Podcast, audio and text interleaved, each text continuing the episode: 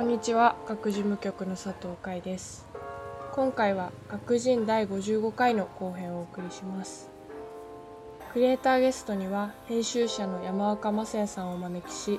10代ゲストの萌さんさくらさんとともに対談しています。えっと私高校卒業してすぐ就職っていう道を選んだんですけどなんか今日も仕事行ったんですけどうんなんかやっぱりこう大学で4年間その人生の中でこう余白の時間みたいなのを作った方がこう良かったかなっていうので後悔っていうか今からでも大学に行くの遅くないかなっていうのは思ったんですけど山若さんはその大学に行く意味みたいななんか行ってよかったなみたいなのはあったら教えてもらいたいです。ああ、大学に行ってよかったこと。そうですね。大僕は大大学行きましたけど、あの、工学部だったんですよね。情報工学っていう分野だったんですけど。でもまあ、割と不真面目な学生で、あんまり学校に寄りつかなかったんで、正直学、大学のその教育みたいなものをちゃんとあの学びきれてない人なんで、あんまり あの偉いそうなことは言えないんですけど、大学で学んだことっていうのは、割とその大学にいる人よりも、大学に寄りつかない大学周辺にいる人というか、同じ学校でも、たまにしか来なかったり、何浪もしてて、何のためにこのずっとこの辺でボーケっとするんだろうなみたいな変な人とかいっぱいいて、あるいはその学大学2年の時に1年学校休んで旅してたんですけど、そういう時にこう旅で出会った人とか、大学生時代に出会ったそういう変人たちみたいな人から学ぶことの方が、まあ、個人的にはずっと大きくて、今思えば大学のそういうちゃんとしたあの体系的な学問も学んでおけばよかったなと思いますけど、僕の場合はそうですね、大学よりも大学期間に大学じゃないところで学んだことの方が多くて、で、なんか、そこで学んだことは、あの、世界は思ったよりずっと広いな、みたいな。あ、こういう人もいるし、こういう生き方もあるんだ、みたいなことが一番大きかったというか、例えばさくらさんもさっき言ってたけれど、僕も割と大学進学までは、こう、普通にちゃんと来たんですよね、その受験勉強して、進学校行ってみたいなことをやって入ったんですけど、だから、あまりこう、主体的に自分の生き方をちゃんと向き合ってこなかった。気がしていて、そんな中で大学の時に、こう、ろくでなしとか変な人いっぱいいて、あ、こういう人たちの生き方かっこいいし楽しいなっていう、そういう人たちはみんななんか自分よりもずっと自分の頭で考えてる人たちだったなって思って、これが大きな学びだったし、もう一つは、これも大学ほとんど関係ないんですけど、時間があったんでめっちゃ本読んだっていう、それが大きかったかなっていう、なんか、今もその本棚とかにあるずっと持ってる本とか、印象深い本って結構大学の頃に読んだ本が多かったりするんですよね。そういった意味で、その時に学んだのは、本と大学じゃないとこに出会った人から学んだから、そう、だから大学に行った方がいいのかどうなのかっていうのは、どうなんでしょうね。うん僕に関して言うとわか、どうなんでしょう。時間があったことは良かったかもしれないけれど。ねえ。でも、どどう思いますか、さくらさん。なんか海外とかではこうギャップイヤーみたいな余白の時間人生におけるこう余白みたいなのがやっぱなかなか働きながらだとこう難しい部分があって大学生だったらこう一応身分としてうん。一応学生だから自分の好きなことできる時間が多く確保されてるっていう意味ではやっぱりなんかいいかなって思いました。ああ。なんか、この、この前なんか、こう、知り合いのというか、図体で、こう、お店に遊びに行ったところに、16歳の女の子が働いてたんですよ。その子は、中学校出てそこのお店が好きで働いてるっていう子だったんですけど、で、まあ、そこに来るお客さんとかからいろんなことを教わったり話したりして、多分ものすごくいろんな経験をしていて、多分それは、こう、大学に行ってたらできない類の経験だろうなっていう感じがして、で、きっとその子も、きっと、この今後、自分の場所とか作るのかわかんないですけど、面白いことやっていくんだろうなって思ったんですけど、なんか、もちろん大学じゃないとできないことあるかもしれないけど、それと同じように、高校出て、こう就職したからじゃないとできない経験もあるだろうし、っていうのは思いますけどね。うんなんか、でも、今、大学に進学する人の方が多いんですか？多かったですか？その。多いと思いますね。そうですよね。なんか、こう、僕大学でいたけど、あんまり大学に寄りつかなくなったのが、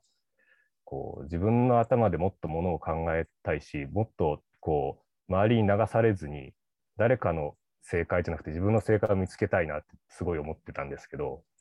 そうすると、なんかみんなと同じ場所でみんなと同じことやっててもダメだってすごい思ったんですよね。だからそこをなんか離れたるような、そういうことやったんですけど、みんな大学に行く人が多いとか、その高等教育に進む人が多いだとしたら、さくらさんは逆にそういうとこじゃないとこにいるから、自分なりの独創的な視点を身につけるチャンスというか、かなっていう気もしますけどね。うんなんか今の仕事がそのこう割と事務的なこう淡々とやるような仕事であんまり人と話すこともないしこれをずっと続けるのかって思ったらちょっとうんっていうこれずっとうんあと10年間ぐらい続けるのかって思ったらちょっとなあって あそんな長く続けるんですか？そんな先のこと僕も分かんないですよ。自分の人生でも。えー、そうか。でもその仕事が面白くないって感じなんですか？こう好きなこともある？いやなんかこう待待遇？待遇はいいとは思うんですけど自分のことではなくてあんまり面白くはない。面白くない それはね、あの、無責任ですけど、仕事変えたい方がいいんじゃないですか？僕、本当に無責任に言うんで、あの、真に受けなくてもいいんですけど、あのね、僕、大学出て時に、こう、何しようかなと、周りはみんな就活していくって中で、で、その前まで僕、その沖縄とか海外とか行って、なんか路上で日銭を稼いで、それでなんか、こう、なんとかやっていけてたんですよ。こう、沖縄でタイパーカッションやってたんですね、僕、楽器を。で、沖縄でできた友達とかと一緒に、その、路上で太鼓を叩いてなんかパフォーマンスをすると、こう、バスキングで投げ銭が入って、で、1万、家賃1万5千円とかのところに住んでたんで、それでなんとか行けちゃうみたいな暮らしでしたんで、就職しなくても全然楽しいなっていう感じだったんですけど、でも、せっかく大学出たんだから、こういう路上の暮らしは、まあ別に大学関係なくいつでもやろうと思ったらできるであろうと。で、学校出たんだったら、そのいわゆる就職みたいなところで内側に入ってどうなってるのか見てみたいなっていうのがあったんです。で、まあ、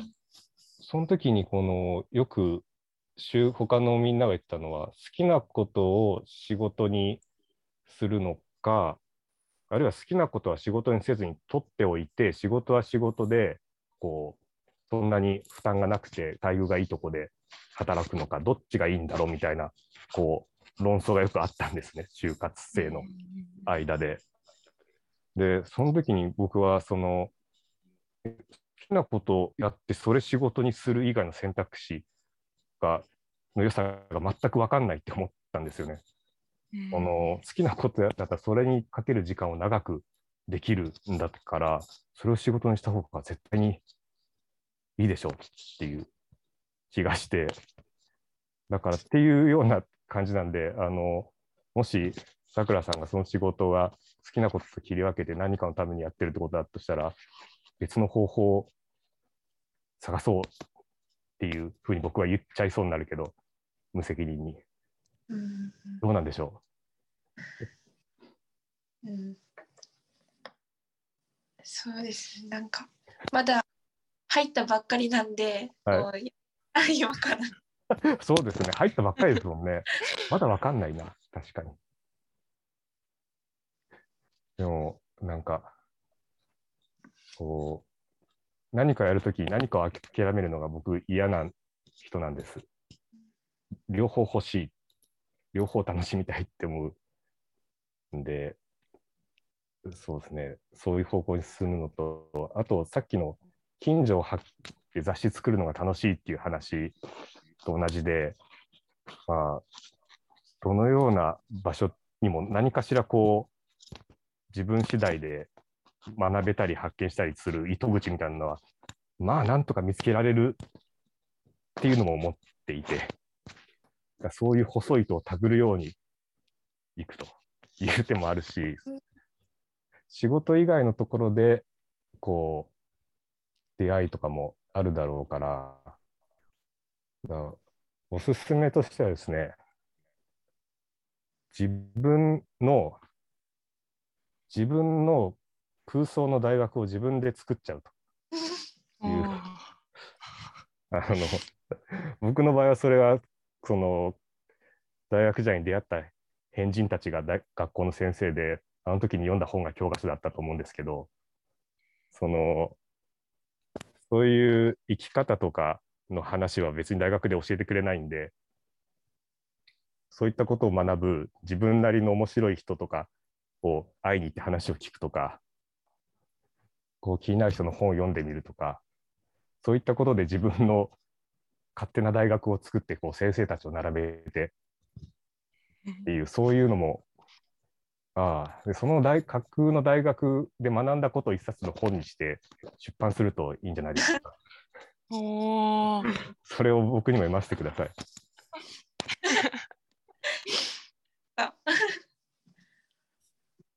えどうですか、さくらさん。え、ぜひ作ってみたいです。あでいいですね。さくらさんと同じような悩みを抱えていたり、こう迷っている人、多分とても、あの少なくはない数の人がいるような気がするので、そういったさくらさんが本当に本気で人生をかけて悩んでることを本を通して考える。でそれを誰かに届けると誰かが救われるっていうことは、起こるんじゃないかなって気がします。あありがとうございます。えー、読みたい。めっちゃいいな。大学、大学作るっていうのはなかったです。なるほどな。確かに。面白い。え、ちなみに萌えさんは今高校3年生ですかね、次。うん、はい。うんうん。なんかそういう進路のこととかって考えたりします？自分で。ああ、割とずっと考えてるかな。と、なんか環境的に多分なんか大学進学っていうのにすごく直線で向かってる感じの環境だしその家庭もそれを多分家庭っていうかまあ家族もそういうふうに考えてる上でなんかその別に自分もその選択をなんか勉強とか好きだしその行きたいなと思うからその選択を自分でしたっていう感覚はあるんですけどなんかうんなんか自分が持ってるバイアスのせいで他の選択肢を検討しきれてないんじゃないかなっていうのはある気がします。うんかえじゃあ萌さんももしあの進学しないってなったらあの大学をみんなで作って でもいいかもしれないです。うん、うん、なるほどなるほど。いいですねなんかそういう感覚あったなみたいなのを思い出しますねこう話を聞いてると。ああえそういう感覚っていうのは？そのどどう生きるかみたいなどこで何を選択していくのかっていう、なんかこうそうその僕もその僕の場合はその大学を出る時でしたけど次どうしようかって時になんか今覚えてるのはその就職活動みたいな出版社を受けようと決めたんでで東京とか行くんですけどで、まあ、人が多いからこうバーッとみんな歩いてる中にこう自分より大人みたいな年上の人たちが多い街に。でここにいるみんなは全部自分の職業とか生き方を決めて満足して生きてるんだろうか。マジでどうやったらそれなれんのっていうのが全然分かんなくてものすごい孤独を感じたっていう経験があって自分だけかな。こんなこのどう生きるかよく分かんなくなって迷ってるのは。みんななんか分け知ったような顔で歩いてるけどって思ってたんですけど、まあ、大人だって分かるのはみんな迷ってるぞっていう分け知った顔してるやつらも分け知った顔をつしてる風に見えるだけでそんなことないぞっていうしあの時はこう一つ決めた選択はもう後戻りできないこう不可逆の選択みたいなイメージがあってすごい重大なことを決めてるっていう気がしたんですけどあ全然決め直せるぞみたいな。今からでも何回でもできるよなっていうこう今思うとなんかいろんなことを深刻にとっても捉えてたよなっていうそれはいいことでもあると思うんですけど、うん、そういうその全てが事件性をはらんで感じられるあの年代の気持ちを今2人と話しててちょっと思い出してきました。僕が失ったものをもらいました。う んお二人から今の話でさらに聞きたいこととかってありますか？あ、いいですか？はい、どうぞ。なんか、やっぱりこの今の仕事を多分辞めるって家族に伝えたりとか親戚に伝えたりしたらもう多分ありえないって感じの反応されると思うんですよ。はい、なんかやっぱ怖いなって思うんですけどとなんかそこら辺の気持ちがなんかうん。多分勇気がいるなって思うんですけどなかなか勇気が出ないっていう。怖いなすごいあれですね。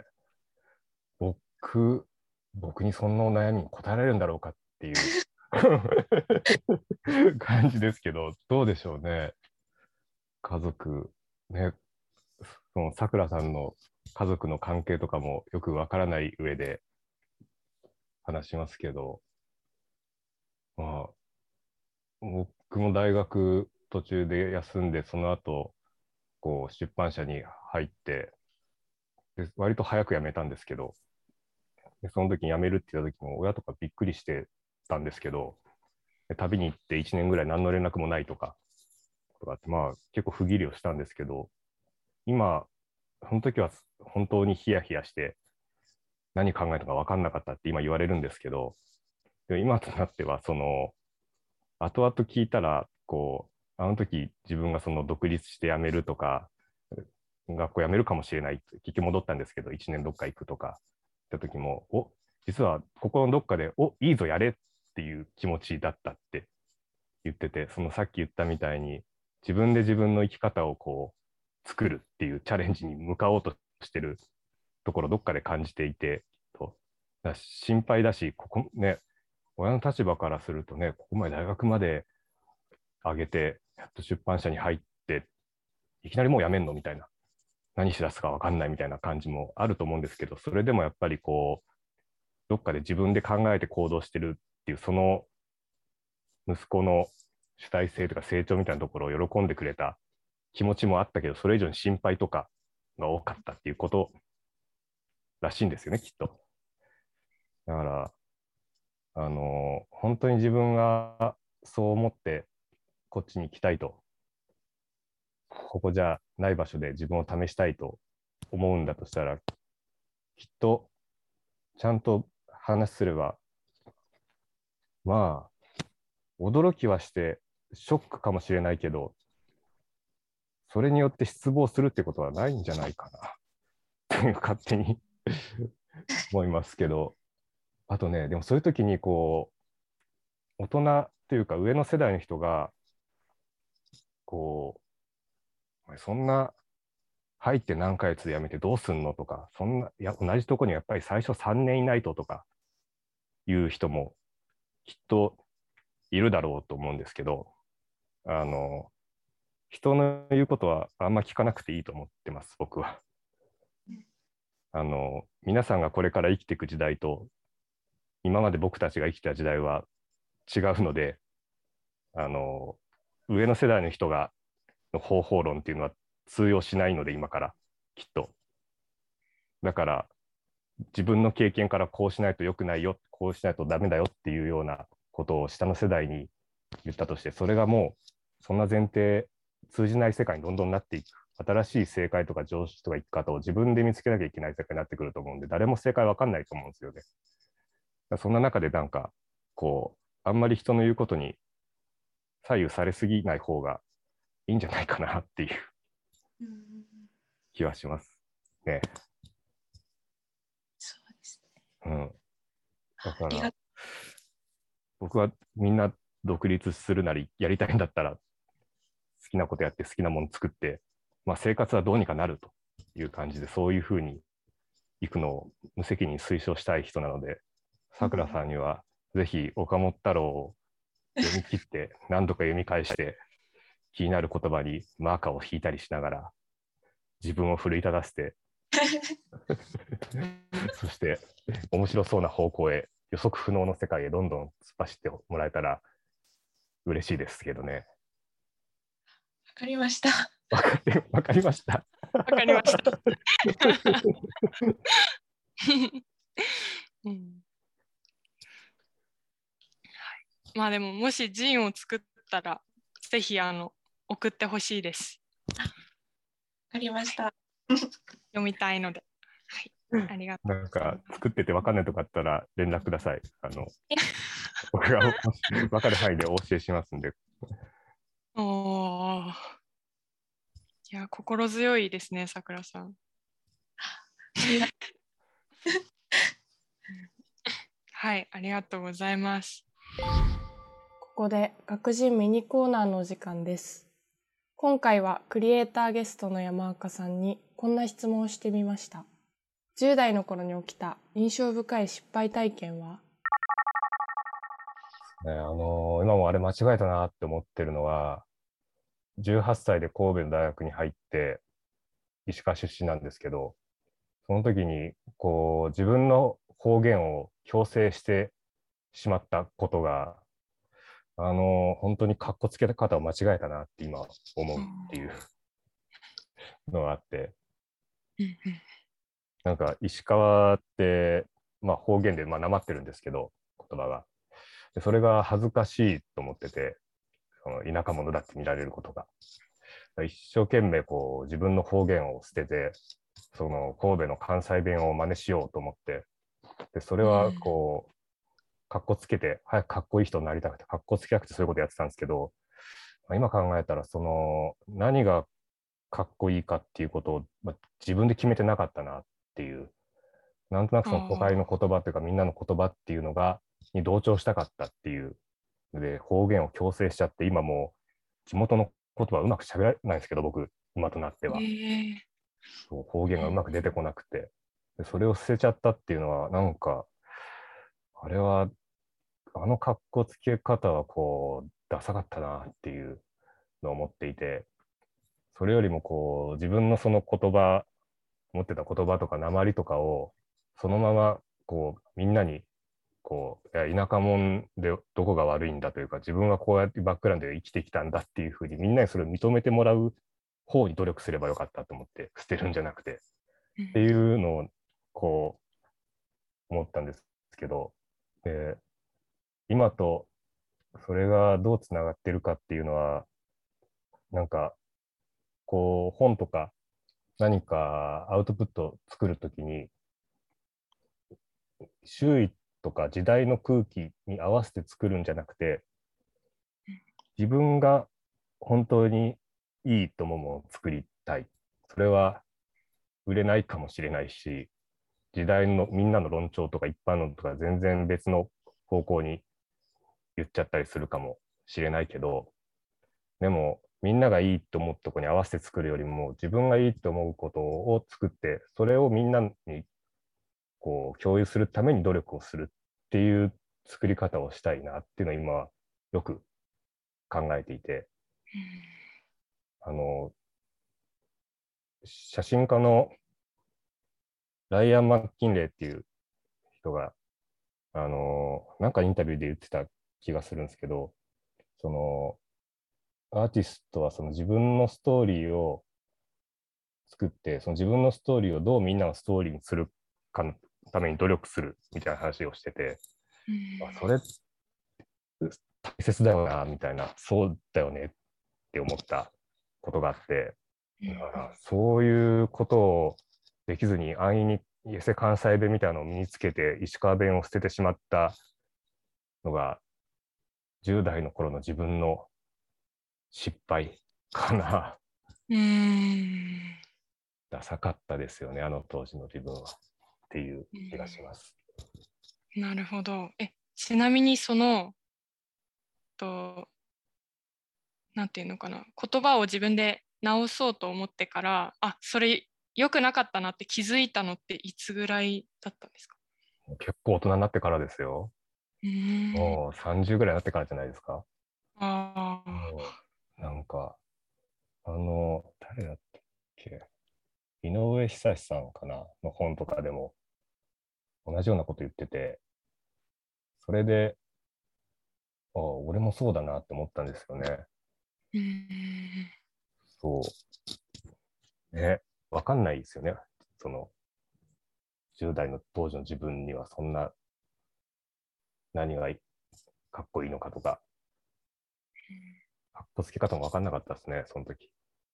ああ、なるほど。うんでも、まあ、自分のルーツって自分だと何なのかあんまよくわかんないですよね、その時。うんうん、そう、そうなんですよ。ただ、ね、こう、垢抜けてない、洗練されてないものの、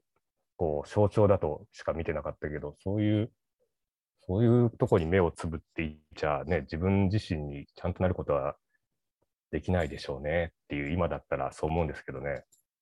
うー本当、取り戻したいですね、地元の言葉。ああ、なるほど。面白い。ありがとうございます。ありがとうございます。ありがとうございます。じゃあ、萌えさん、じゃあ最後にあの感想でも質問でもいいんですけど、なんか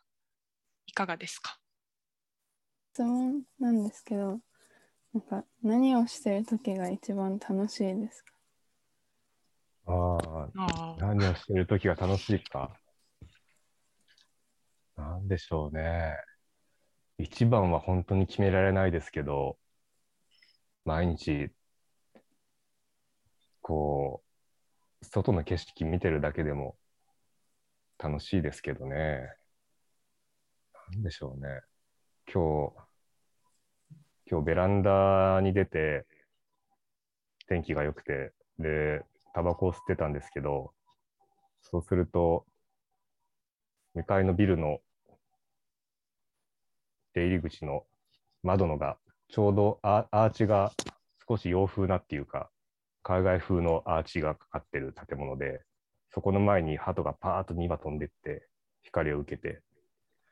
で、あ、綺麗だなって思ったら、テントウムシがブーンと飛んできて、ベランダの手すりに止まったんですよ。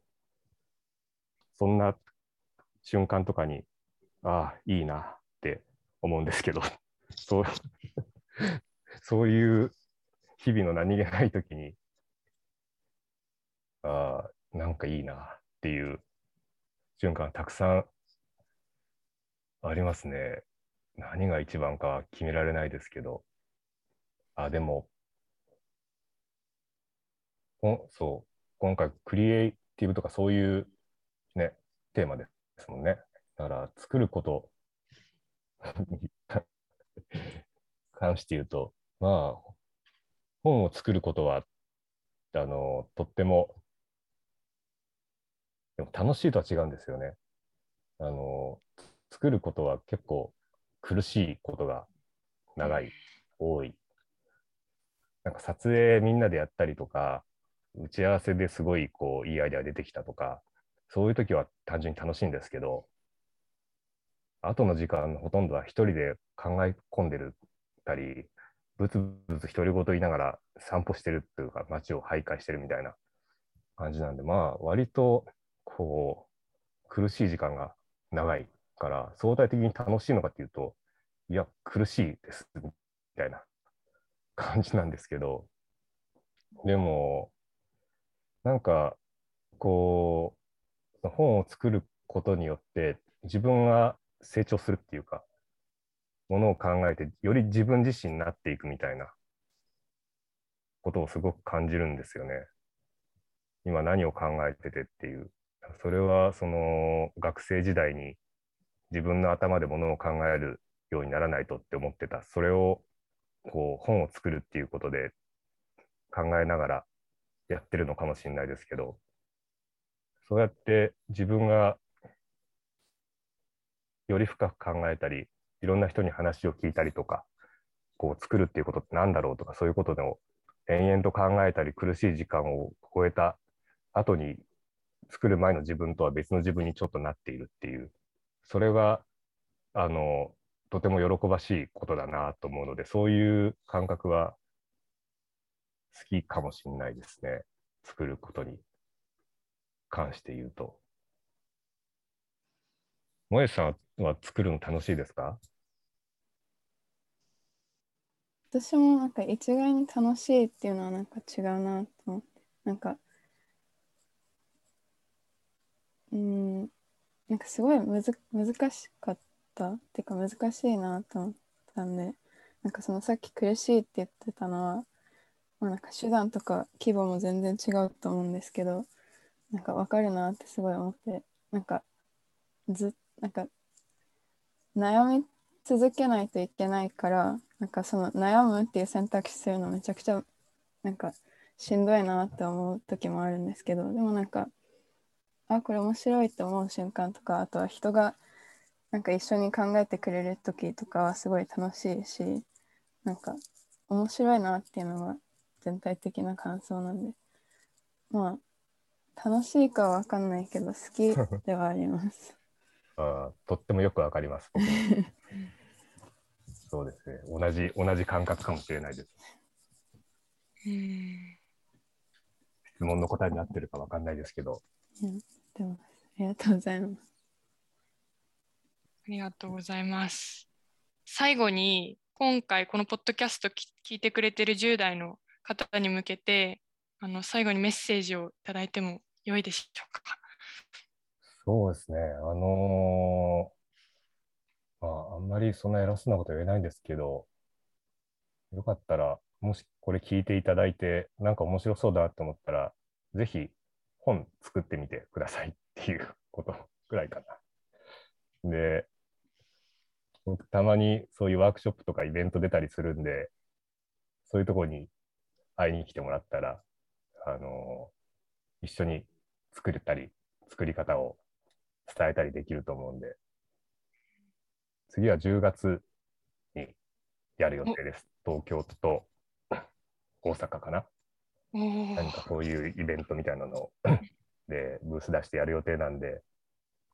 なんか SNS とかでチェックしてほしいと、そうやってもし本ができたら、あの、ぜひ読ませてほしい。から、僕の本と交換したい、あって。で、あとは、僕の本も読んでほしいかな。もし興味を持ったら。あ、あの、最近ちょうど新しい本が出たんで、あの、宣伝していいですか？あ、もちろんです。お願いします。あの、また旅の本なんですけど、うん、の僕が文章を書いて、まだ雑誌じゃなくて書籍なんですけど、僕が文章を書いて、で写真家の七崎ゆりさんっていう人写真、旅の写真で、で、その写真と文章を一冊にまとめた、どこへも行けないとしてもっていう本を書いたんですけど、これはさっきも少しお話した映画の撮影で海外5都市ぐらいをずっと旅してたんですけど、コロナの以前に。でその時の経験をもとに、今改めて旅ってなんだろうなっていうことを考えながら書いた本で、なんか、旅するっていうことは、こう、なんか失敗したりとか、こう、効率的に行きたいんだとしたら、そもそもどこにも出かけない方がよっぽど正解なわけで、わざわざ旅に出るっていうことは、何かそういう先が読めなかったり、未規定だったりするようなゾーンにきっと移動させるようなことで、そう考えたら、きっと今でも、どこからでも、それこそ近所でも旅はできるんじゃないかなっていう、そういうことを考えていて、そんな本です。よかったら読んでほしいですね。宣伝で終わっちゃいましたね。すいません。いえいえ、ありがとうございます。あの山岡さんの新しい本もあと10月の東京と大阪でしたっけ？東京と大阪でやる予定です。イベントもぜひあのこれ聞いてくれて興味のある人はチェックしてください。はい。いや、本当に今日はありがとうございました。こちらこそありがとうございました。ありがとうございました。本日はクリエイターゲストに編集者の山岡雅也さんを、10代ゲストにさくらさんと萌さんをお招きしました。ありがとうございました。ありがとうございました。ありがとうございました。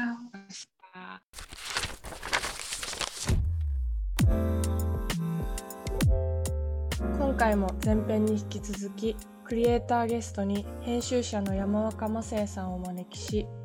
10代ゲストの萌さん、さくらさんと共に対談していきました。後編では、さくらさんや萌さんの進路についての等身大の思いや悩みをお聞きしながら、山若さんへ質問をぶつけていきました。人の言うことは聞かなくてもいい。これからみんなが生きていく時代と、これまで生きてきた時代は違う。そんな山岡さんの言葉に私自身もすごく勇気をもらいましたし、大学では生き方を教えてくれない。いろいろな人に会いに行って自分だけの大学を作ってそこで学んだことを本にしてみたらどうだろうという山岡さんからの提案も前編の編集についての話を踏まえとても納得感がありました今回は見方によって物事に自分なりの楽しみ方を見つけていけるような編集の考え方や面白さを改めて感じることのできた対談でした。